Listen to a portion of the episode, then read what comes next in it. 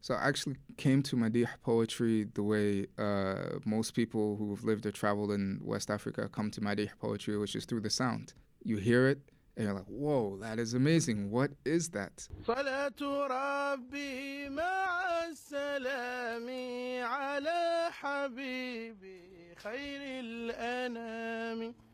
لا تربي مع السلام على حبيبي خير الأنام بعد الشفوف داني القطوف بر عطوف ليث همامي صلاة ربي This is the Ottoman History Podcast, and I'm Shireen Hamza. Has a poem ever saved your life? These poems, which are in praise of the Prophet Muhammad, are known as Madih. in this episode, you'll hear more about Madih poetry from Oludamini Ogunnaike, Assistant Professor of African Religious Thought at the University of Virginia. He'll speak about the many things these poems do for listeners. And of course, you'll hear more of these poems themselves from a variety of reciters.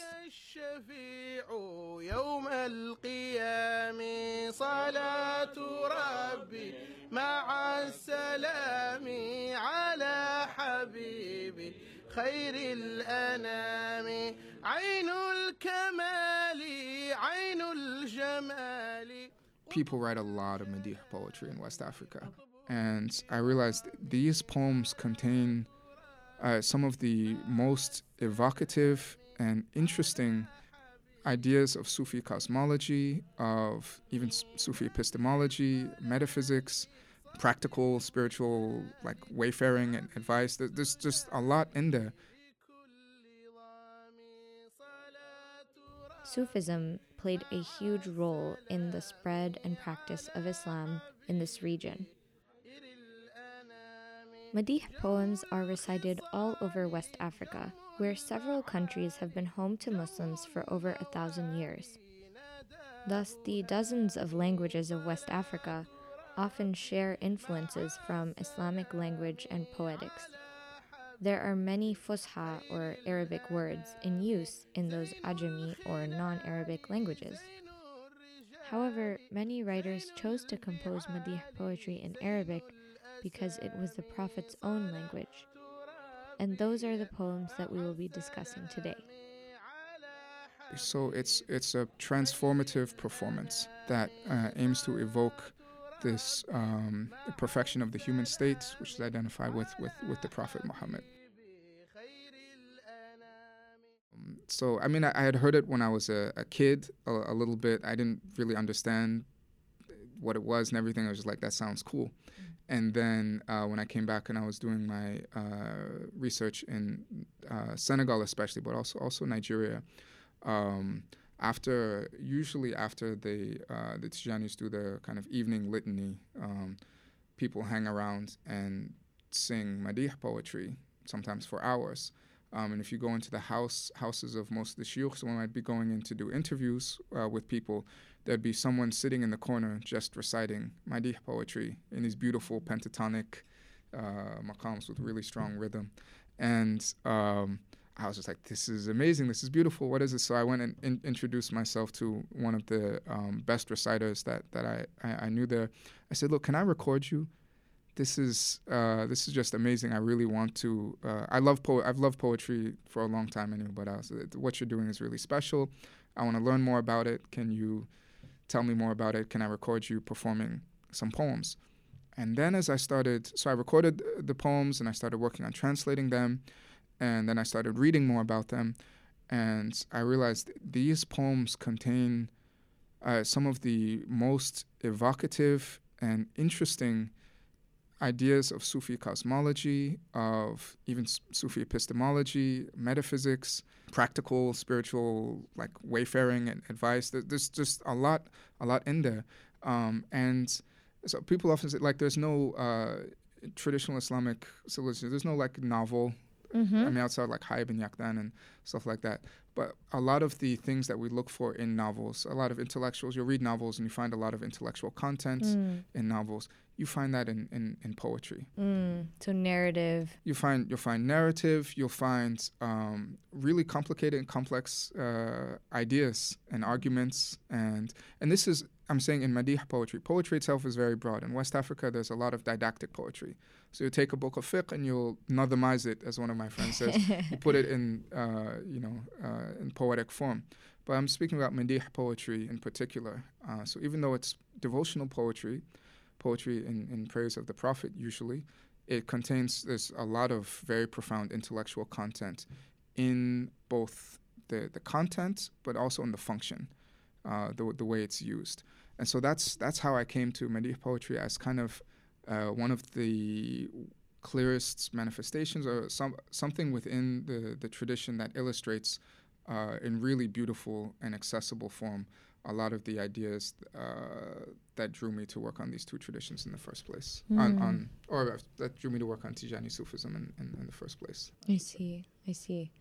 Uh, so going back to um, the kind of uh, just some basics about Madih poetry, this is mostly written in Fusha Arabic. Madih poetry is written in uh, Fusha. Mm-hmm. It's written in Ajami, so it's written in Hausa, uh, Wolof, uh, Yoruba, uh, Tamashek, any almost any. I can't think of a West African language that has a lot of Muslims in which there's not Madih poetry. But in my paper, I focused on Arabic Madih poetry because I only know so many uh, lang- languages, and the Arabic tradition cuts across uh, all of West Africa. That's a lot of languages. Listeners can find another interview with Professor Osman Khan on intellectual history of Islamic institutions in West Africa, especially madrasas, in which he describes a particular relationship between Arabic curriculum, which was the major curriculum in the in the madrasas, but also the prolific writing, not only in popularizing genres like uh, qasidas that are meant to kind of bring people to Islam, but also like tafsir or exegetical traditions, which are, you know, very long, involved texts in Ajami. Uh, so I think if you'd like to uh, listen more, you can find that episode. But in this genre specifically, um, could we hear a little bit more about the relationship between Arabic and Ajami? So the Arabic actually prosody really influenced the prosody of these Ajami traditions. So if you look at um, pre-Islamic or non- non-Islamic poetry in, in these languages, there's usually not end rhyme. Uh, the meters, the idea of meter is different. Um, so in Yoruba, for example, there's um, several different genres or types of things that we would call poetry in English, but they look very different from Ajami, Yoruba Ajami poetry, which is you know you got the two bait, the the two misras make a bait, and you've got the end rhyme, and you've got the meter. Um, so the Arabic prosody itself heavily influenced, and Arabic itself heavily influenced these these languages in all kinds of ways. It's not just Muslim speakers that use Arabic words in these languages. Anybody who speaks Yoruba or Hausa or anything like that uses. So there's a massive. The languages um, uh, influenced each other, and Arabic especially influenced uh, influenced these West African languages. Now, the uh, tradition of praise poetry, in terms you asked about a hierarchy of languages. So the Arabic poetry is uh, everybody appreciates the sound of it, but not everybody understands the, the meaning. So the peop- the Arabic uh, poetry is written by scholars, usually, uh, for scholars, scholarly audience primarily, but then also a general audience who will recite it even if they don't understand everything um, in it or understand it well. Sometimes the uh, there'll be these called macaronic poems in which they'll mix Arabic and uh, local languages. So you have one line in Arabic and then you'll have another line in Wolof or Hausa.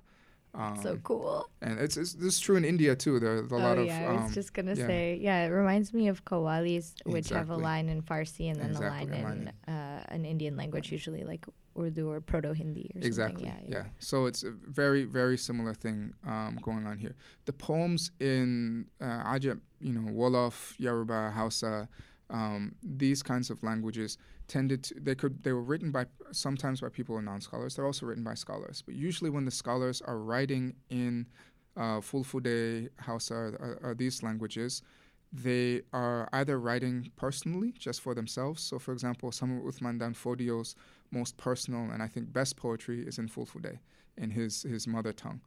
Um, and when they're writing in Arabic, they have a broader audience. Um, or Uthman Danfodio and his community, when they'd write in Hausa, they were writing to kind of educate the masses. That was the language of most people. When they wrote in Fulfulde, they were writing just for themselves. And they were writing in Arabic, they were writing for a broader public. Mm. Um, so there's a sort of hierarchy. The languages have different functions, Mm-hmm. um, and you can sometimes see uh, differences in genre and tone uh, in these in these different languages as as as you move um, across them. But they also interestingly influence each other a lot. So some of Danfodio's Arabic poetry has a lot of Fulfulde poetic features. So in Fulfulde, it's good poetry if you end each line with the same uh, word. So he has this famous Qasida Dalia, which ends every line with Muhammad.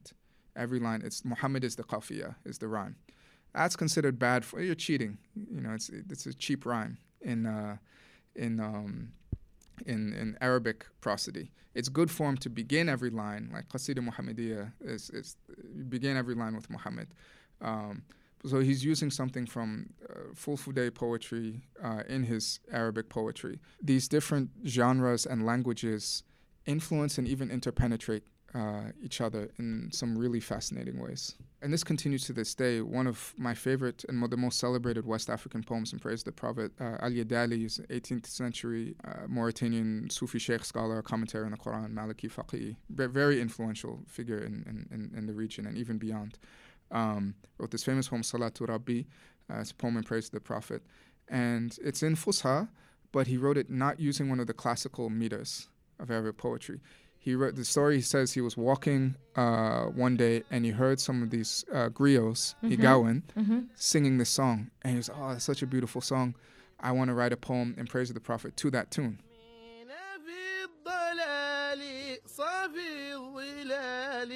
صافي الزلال لكل ضامي صلاة ربي مع السلام على حبيبي it really gives you a different sense of the role that this poetry can play. We could hear the sound of the room, we could hear multiple reciters. Can you tell us a little bit about the reciter? Reciter Sidi Ali Niasse is a grandson of Sheikh Ibrahim Niasse. Um, he's the son of Sheikh Naziru Niasse.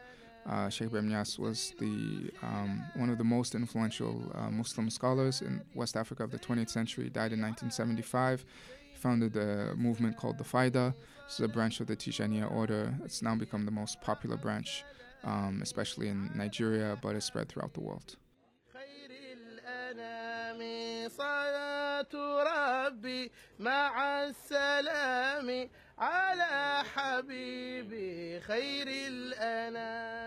Before we listen to this recording, you explained that Al Yadali, as well as Osman Danfodio, two 18th century Sufi scholars, composed this poetry sometimes in uh, in Ajami, in West African languages, influenced by Arabic, for the purpose of spreading the knowledge uh, that they that they embedded therein, or drawing people to the faith, which is a very similar mm-hmm. discourse mm-hmm. about South Asian Sufism and local or vernacular language poetry. Um, there's also another motivation you said for them to often to compose in Fusha, both for a general audience, but also to communicate to a scholarly community. Mm-hmm. Could you tell us about the um, the way that you came to understand that through reading these poems or listening to these poems? Um, so well, I think actually you put your finger on uh, something very important here: the importance of listening to these poems. Mm-hmm. I don't know anyone who sits and reads poems, these poems, quietly. They're usually sung, and they're usually sung in groups, and sometimes even they're composed in the context of group recitation. Uh, so people will be singing a refrain, and then people will compose verses in the same meter and rhyme of, of that, that poem. So the context of the, the poetry um, is, is is very important. But I also think that the, the the authors themselves say the primary reason for the composition of this poetry is devotional.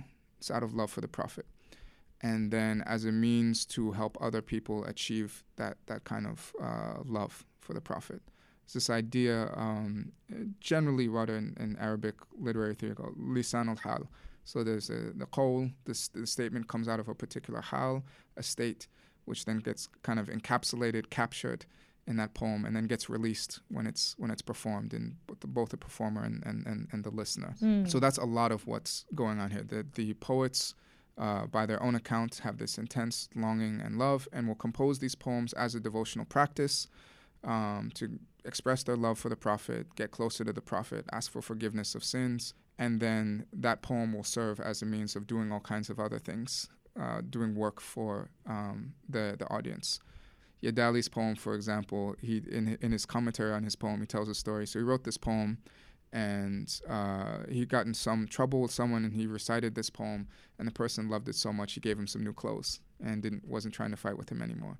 Or another time he was on a, a boat that was going to be shipwrecked and he and the sailors recited the poem and they reached shore safely and the people were so happy with him and his poem for uh, achieving this great feat they carried him into the city on their shoulders and he was able to get a bunch of uh, european paper which was a very rare very expensive commodity mm. and he says all of this is due to the barakah of the one praised um, in this poem so the pe- people are composing the poetry i think primarily as a devotional act but in that devotion, they're bringing in a lot of uh, their ideas, cosmology, and it's then being used for purposes of barakah, for purposes of dawah, for spreading uh, these these ideas uh, and these Sufi traditions. It's really fascinating that Al Yadali is composing Arabic commentaries on his own poems. Mm-hmm. I think it tells us something about the way he wanted to circulate among the scholarly community that there are ideas within it that are kind of what we might call the cutting edge mm-hmm. Of um, of this intellectual tradition. It also this anecdote that you tell us from the commentary, in addition to the structure of the poem, is evidence that this poem was meant to be recited. Yes. The story you told us from Al Yadali's commentary, in which he describes being brought to safe harbor mm-hmm. through the barakah of a Madih poem. Mm-hmm. So, can you tell us about the many ways that you see the this these poems doing work? Yeah. Yeah, this is a really important feature of the genre, and I think one of the biggest reasons why the poems are so popular is the way in which they're used.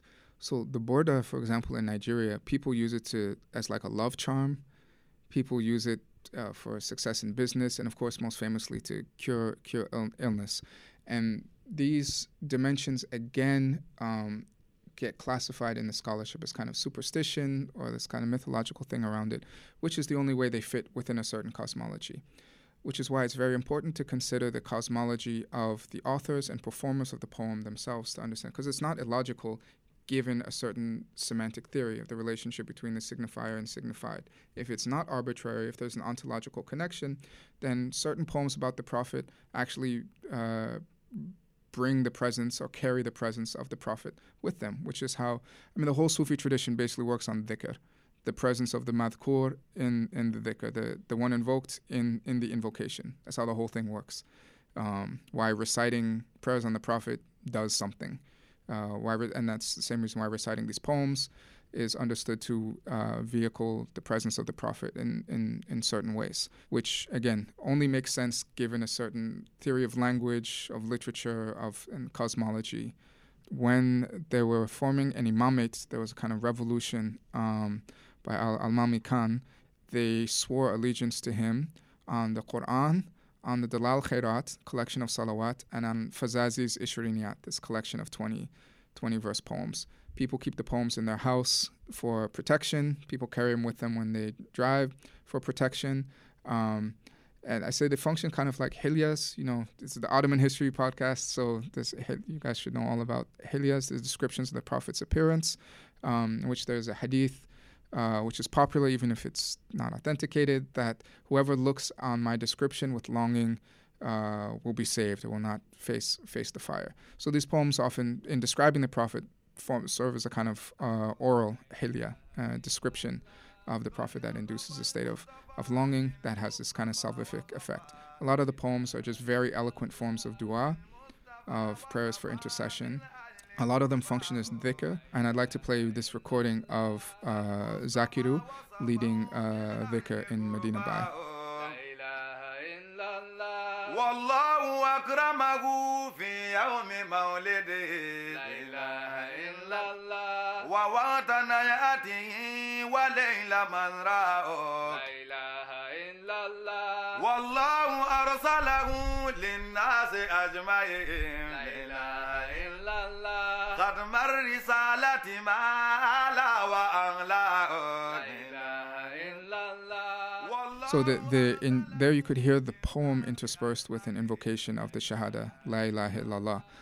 Um, and this serves as a kind of extension of the ordinary practices of dhikr that you have, where people say the wird or the wazifa or, or, or, or, these kinds of things. And it functions the same way dhikr does. The, the invoked is supposed to be present in the invocation.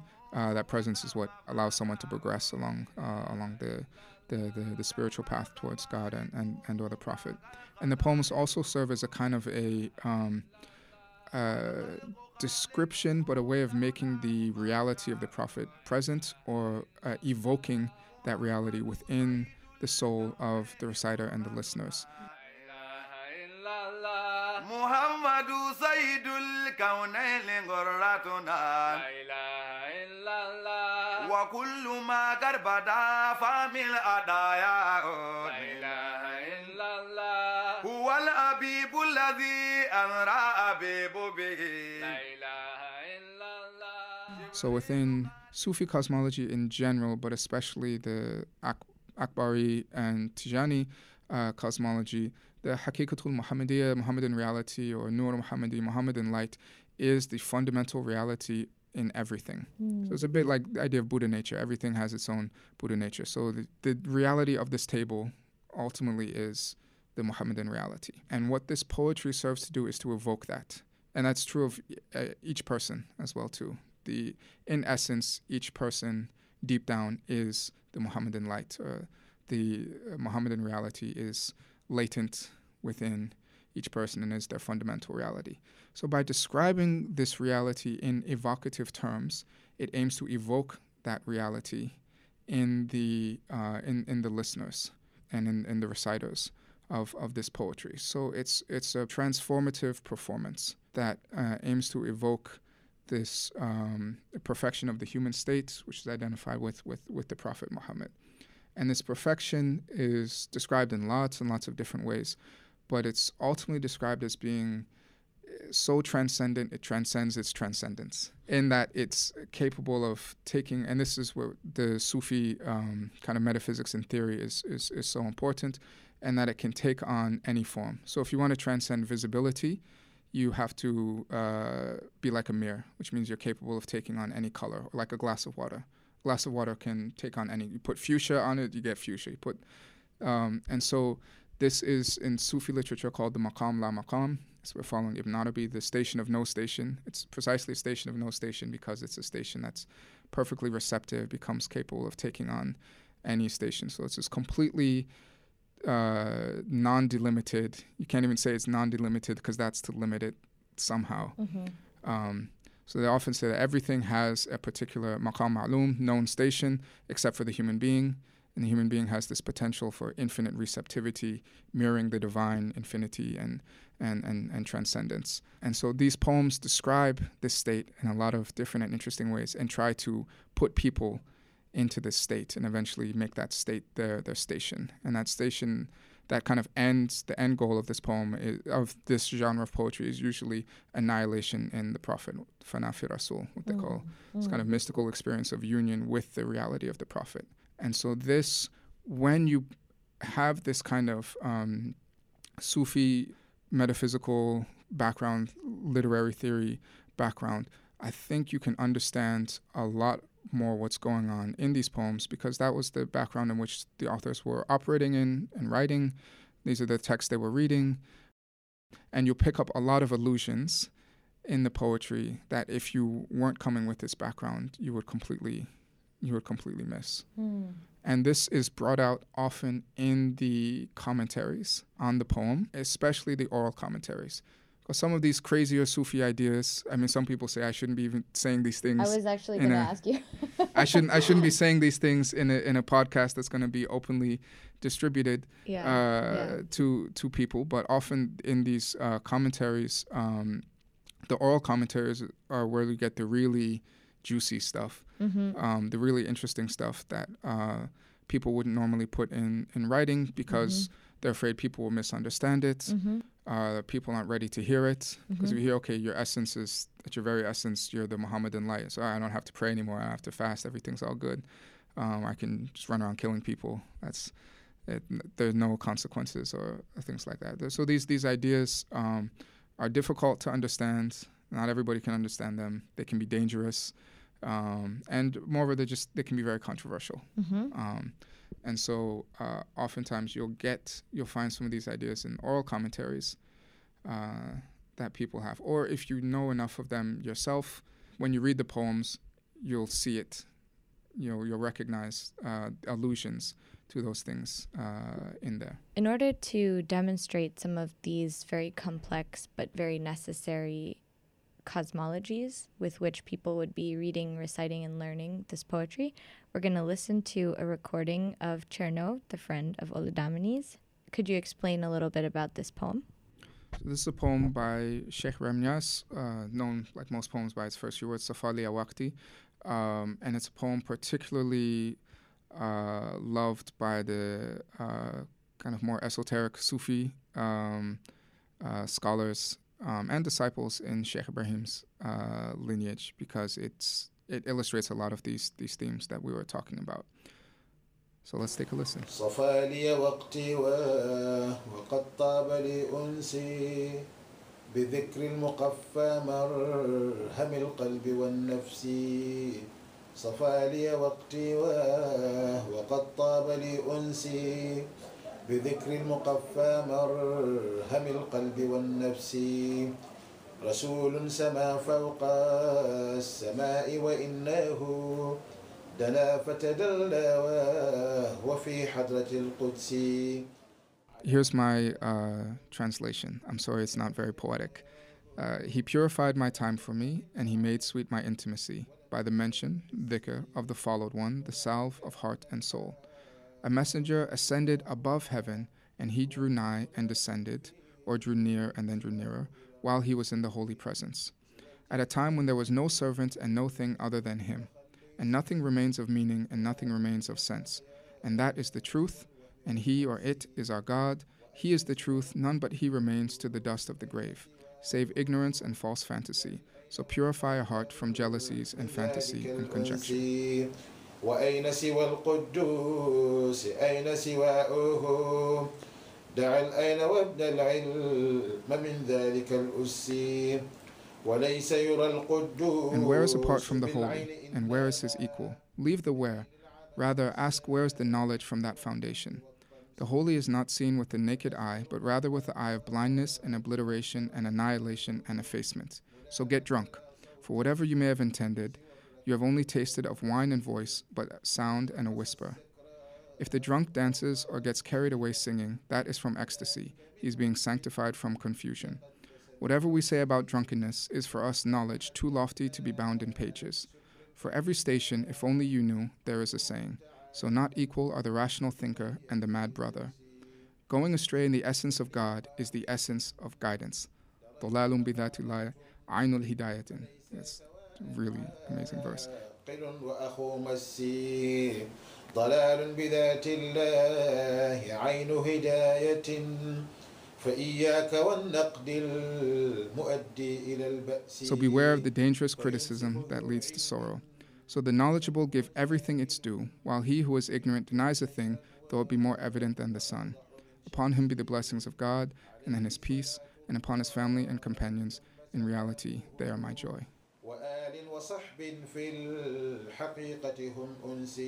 There's a lot there, and I think if you go back and listen to or, or read this poem, with uh, this kind of Sufi cosmology or metaphysics in mind, as I tried to do in this article, The Presence of Poetry, you will see how this poem and many other poems illustrate and allude to in striking and very evocative forms um, these ideas about the Muhammadan reality. So, for example, there's a time when there was only him and, and, and nothing else, uh, annihilation in God, annihilation in, in the Prophet, um, the uh, idea of a knowledge that can't be contained in, in, in writing, uh, also the idea of this transcendence of transcendence. The, so the prophet drew uh, it's a direct quote from surah najm he drew near and then drew nearer or drew near and mm-hmm. then descended mm-hmm. um, both and he uh, ascended above heaven and then drew near and then drew nearer so you have this transcendence and then a kind of descent mm-hmm. but that descent is in itself also drawing nearer so you're not mm. descent in descending from the divine presence you're actually drawing nearer you're not going further away from god you're drawing nearer to God.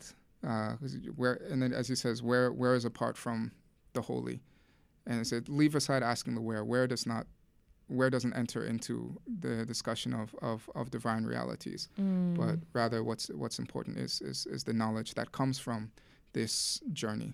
If you read this poem through a kind of uh, Akbari Sufi framework, a lot of the allusions uh, become more clear in the argument of the poem.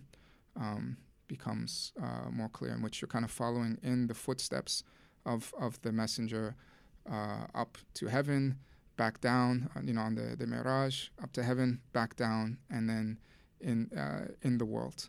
Yeah. Um, but all without ever having left the Hadrat al Qudsi, the, the, the holy, the divine presence.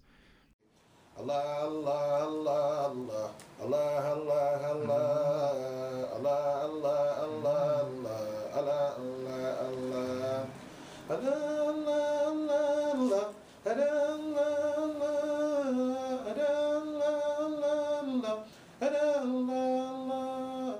So this, these poems, they take the classic structure of the qasida and they transform it in very interesting ways. And like all of the best poetry, they bounce back and forth. And there's a wonderful ambiguity uh, uh, and elusiveness between the levels being talked about. So sometimes we think they're talking about uh, a physical, historical reality. They're talking about a metaphysical one, and sometimes we think they're talking about a metaphysical, and they talk because they're really talking about both at the same time. Mm. And they're often talking about the physical places as uh, manifestations of metaphysical realities, just as they're talking about the historical prophet as a the uh, manifestation par excellence of the Muhammadan reality. Mm-hmm, mm-hmm. And so when you have this cosmology and this kind of knowledge of the literary theories of the tradition, you can follow them as they do all of these fascinating and understand, get a better idea of all of the fascinating things they're doing, the ways in which they're transforming the structure of the qasida, and why they're doing it that way, and how it relates to their particular context of spiritual practice. Okay, so this is a great transition question um, about some of the contemporary mm-hmm. reciters yes. uh, whose work you've been listening to throughout the podcast. So, would you like to tell us about your own encounters, your um, your decision to record, how that was received, you know, the context within which these are recited, and maybe like a few figures who you've really enjoyed listening to? Zakiru. I'm not sure if I heard him the first time I was in Senegal, but um, one of the first times I was in Senegal, I heard someone reciting the qasidas of Sheikh Ibrahim and it just really moved me uh, tre- tremendously. I didn't really understand what he was saying, but it was the, just the sound musically it moved me. Then I came back for my um, uh, dissertation research, and I heard something similar that reminded me of, of what I heard in Dakar a couple years ago. And um, I went into his zawiya um, of uh, Baba Lamin, who's one of Sheikh Remnias's sons. Um, and uh, there was a young man there uh, who was reciting poetry. It was after the wazifa, and it was exquisite and I wanted to catch up with him, but I had an appointment, so I couldn't. And then I was in uh, Kaolack later on, and I heard him again reciting in the maqam at the grave of Sheikh Remnias. So I went up to him immediately afterward, and I said, "Hey, I love your recitations. Would it be possible for me to record you?" And he said, "Yeah, no problem. When do you have time?" Yeah, so I just um, went through and I was like, "Can can we record some of uh, your favorite poems of of Sheikh Ibrahim?"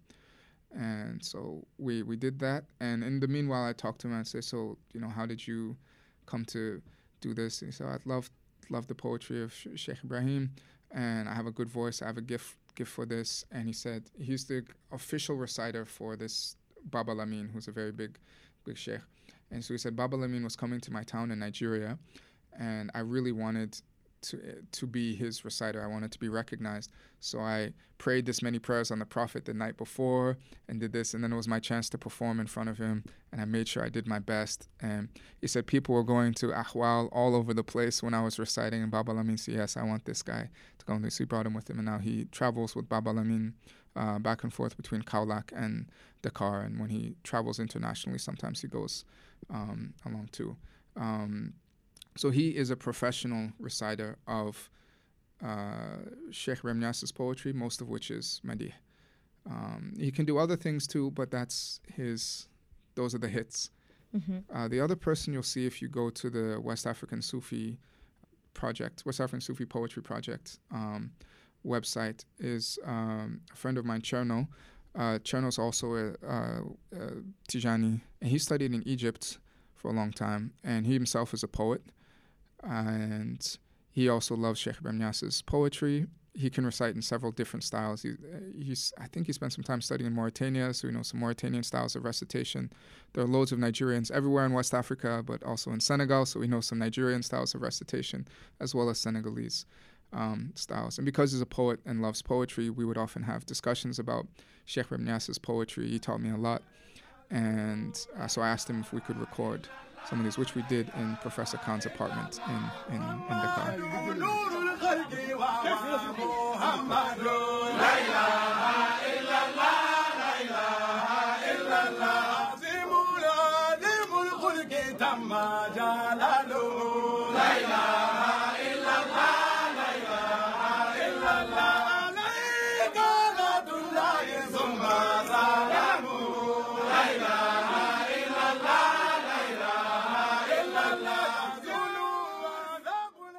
And this actually brings me to something I meant to discuss before the way in which the West African, or the Madih tradition in general, but the West African Madih tradition in particular, takes on and transforms the formal features of the Qasida.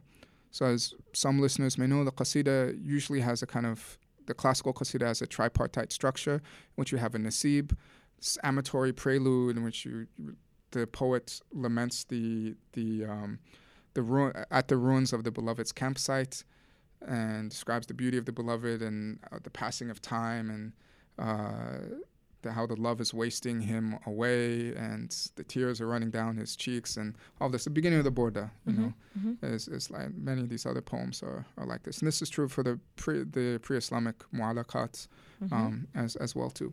And then there's the next section, which is the rahil, which the poet sets out on a journey, usually in pursuit of, of the beloved.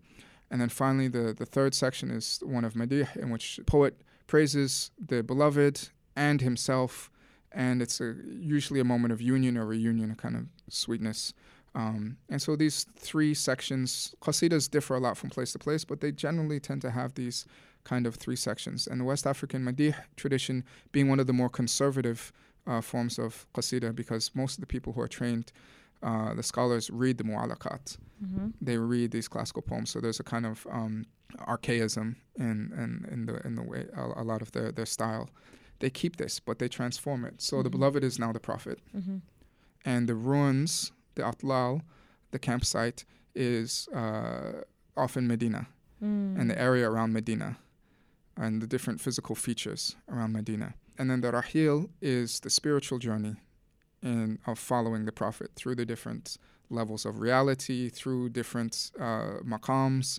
But these poems often go back and forth between this kind of the metaphysical and the, the, the physical. So they'll, in describing the Prophet, they'll go back and forth between describing this Muhammadan reality, was the first thing God created, this light, and then, and he also patched his sandals. Mm-hmm. And uh, there's this kind of movement, interesting movement back and forth between the historical Muhammad and the Muhammadan reality or, or Muhammadan light. Um, and then in the praise section, which is a section of union, they'll usually describe their union or their state of union with, with the Prophet, and in doing so praise themselves as they're praising praising the Prophet.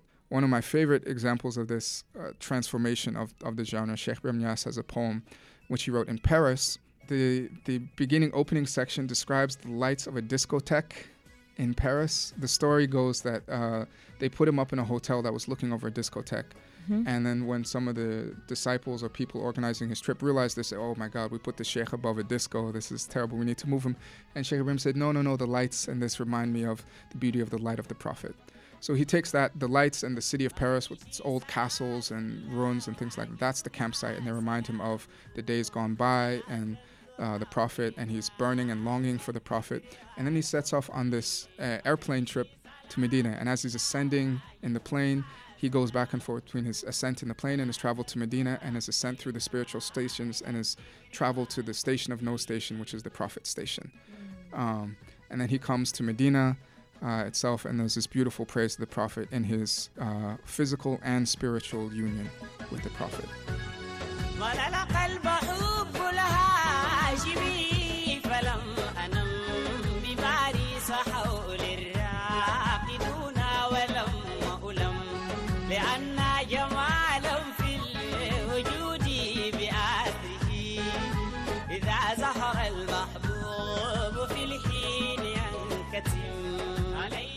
Wanted to remark briefly on how this uh, structure of poem, commentary, super commentary, abridgment is so prevalent in so many different genres. Um, mm-hmm. Why are scholars composing commentaries on their own poems? Yeah, so you have to situate this in the broader context of the West African Islamic intellectual formation, the, the way in which these scholars were trained. And a big part of the way in which they were trained was studying poems and commentaries upon the poems. So this is true in things like fiqh, but then this is also true in, in terms of devotional poetry. So poem the Ishiriniyat, mm-hmm. Which is by a 13th century Andalusian scholar who was a friend of Ibn Arabi's Al-Fazazi. And it's a it's called the Ishiriniyat because it's a collection of 29 20 verse poems. Each poem ends with a different letter of the Arabic alphabet. This is so popular in Nigeria that uh, in, in Nigerian Islamic education that people it's kind of one of the culminations of Islamic education in the region. They say you're not really a scholar until you've studied the Ishriyat with its commentaries. That's when you, because it brings in so many sirah, Quran, hadith, um, even the, some fiqh, uh, and a lot of cosmology and um, metaphysics as as well too. So it's the commentaries are what um, they point out and explain the allusions to all of these things in, in the poem, but then also use them as a jumping off point for deeper discussions of, let's say, the Hakika Muhammadiyah, or sometimes even fine points in law, uh, Islamic history, all kinds of different things. Mm. This studying poems uh, and commentaries upon the poem was an integral part of uh, Islamic West African, not just West African, but especially Islamic West African edu- education. So people would study uh, Ka'b ibn Zuhair's Banat Su'ad, people would study the Burda, um, people would study Busiri's Hamziya, uh, people would study another set of, um, this time 21 verse poems, uh, 29 of them, called the Witriyat. Um, and so these, these poems were widely not just performed and recited, but then also studied and commented upon. Uh, and com- there were commentaries upon commentaries of, of, of, of these poems. Were people mostly studying locally composed commentaries in the Madaris? It's a, a mix. We find a mix of both. So we find um, uh, the ones th- that are most extant in the, the manuscript collections, uh, we find mostly local ones, but then there, there are some famous um, commentaries that we find from, let's say, North Africa that, that are popular. Um, and then we find a lot of abridgments of commentaries, especially in the 20th century. So you have a commentary written elsewhere that's abridged, summarized. Mm. One hmm. another one that's really popular. It's not poetry in praise of the Prophet, but Al Yusi, mm-hmm, um, mm-hmm. who you may have mentioned in uh, Professor Rouayheb's uh, podcast. Yeah, sorry, Al Yusi, uh, 17th century Moroccan polymath, Sufi, uh, logician, brilliant thinker, wrote a famous poem in praise of his sheikh, uh, Al Daliya, rhymes in the letter Dal, um, and wrote a commentary on that, Nail al Amani. Um, and it's a very extensive commentary, um, and it was studied uh, it's pretty popular in the West African manuscript collections, and it was studied as a treatise on Sufism. Mm. Um, so it's a praise poem, hmm but the poem and its commentary are studied as a work of tasawwuf, Right. Um, both practical and theoretical. And so this this was a tradition not just in West Africa. Al is Moroccan, North African, um, and but it's it continues in, into West Africa and continues to the present day. There are YouTube videos, for example, we mentioned Sheikh Ibrahim Niasse. There are dozens of YouTube videos of people giving commentaries in Wolof or Hausa on Sheikh Ibrahim Niasse's Arabic poetry. What I find so engaging about this is that you could not have pieced together this both historical and contemporary curriculum without both manuscript research and engagement in the contemporary is, uh, environment of Islamic studies. Absolutely. The manuscripts work that you're talking about, I believe that, like myself, many listeners may be less familiar with manuscript research in Islamic studies in West Africa. I guess why, if this poetry is so prevalent among the manuscripts, like why has it been so ignored? It's been a great work. There's the um, Arabic Literature of Africa series, which is a multi volume series inaugurated by John Hunwick. A lot of people have contributed to it, which is a first foray into an attempt to cata- uh, catalog the extensive Arabic manuscripts of, of, of the region. Uh, and it's an incredible, if you're a researcher who does anything to do with West Africa, it's an invaluable resource. And even if you don't work on West Africa, because there are connections between the West African intellectual uh, scene, Islamic intellectual scene, and everywhere from North Africa to the Hijaz, the, the Ottoman, uh, Turkish world, um, even into India um, in later period.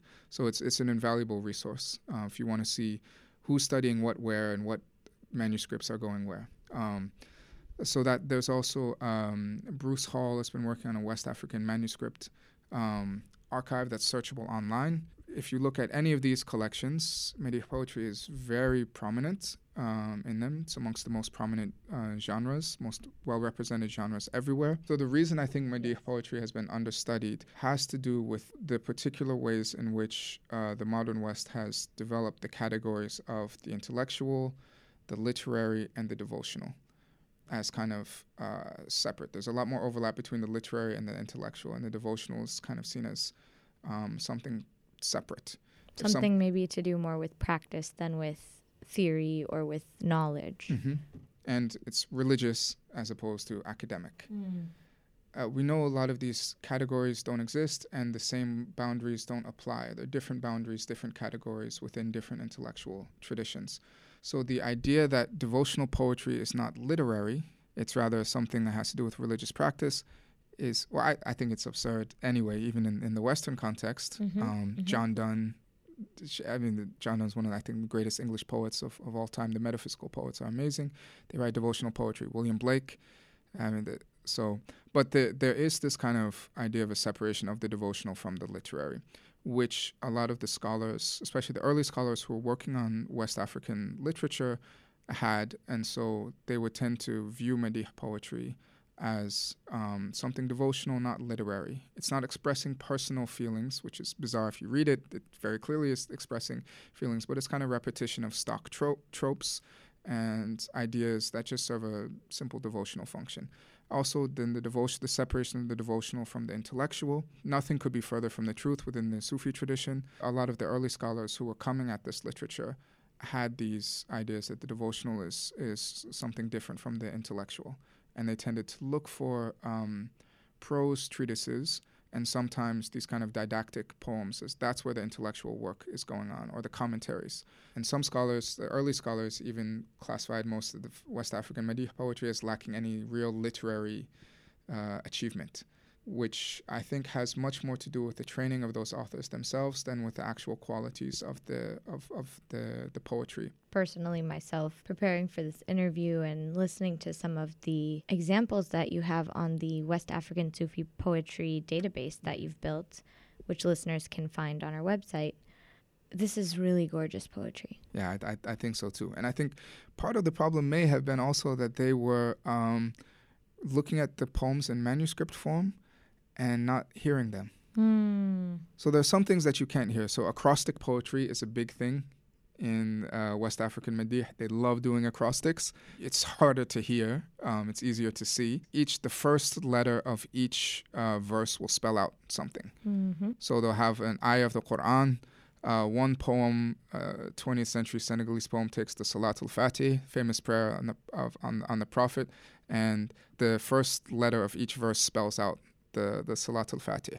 One uh, son of uh, um, Mukhtar al-Kunti, uh, very, very prominent 19th uh, century uh, Qadri uh, sheikh. But his, his, his son wrote, I call it a 3D poem. So if you take the first word of each of each verse, it makes another poem in meter and rhyme. So the first word of each verse, I think it's like uh, I forget how it's a 107 line poem, I think, and then that makes a poem of 20 or 21 lines itself. And the same is true with uh, the the first word of the of the second misra, the second hemistich. It forms another separate poem, also in, in, in meter and rhyme. So it's this kind of amazing 3D poem. And that's not something you can hear. Uh, you can only see that. But um, a lot of the beauty of the poetry and even some of the features that are regarded as being defective in Arabic prosody, they work really well when performed, mm. and, you, and you can you can hear it. Um, so I think that's that's an uh, perhaps another reason why uh, that's led to the lack of appreciation of this genre. But I, I do think the main reason has to do with these categories that the devotional is somehow not literary and and not intellectual. Once you kind of get rid of that hang up and you can look at uh, devotional poetry perhaps a bit more uh, objectively, you'll see there's loads of intellectual content. That's why it, and that's why so many commentaries were written upon it, and um, uh, continue to be written and spoken uh, upon it, and why it's part of why it's such a popular genre in the region and elsewhere.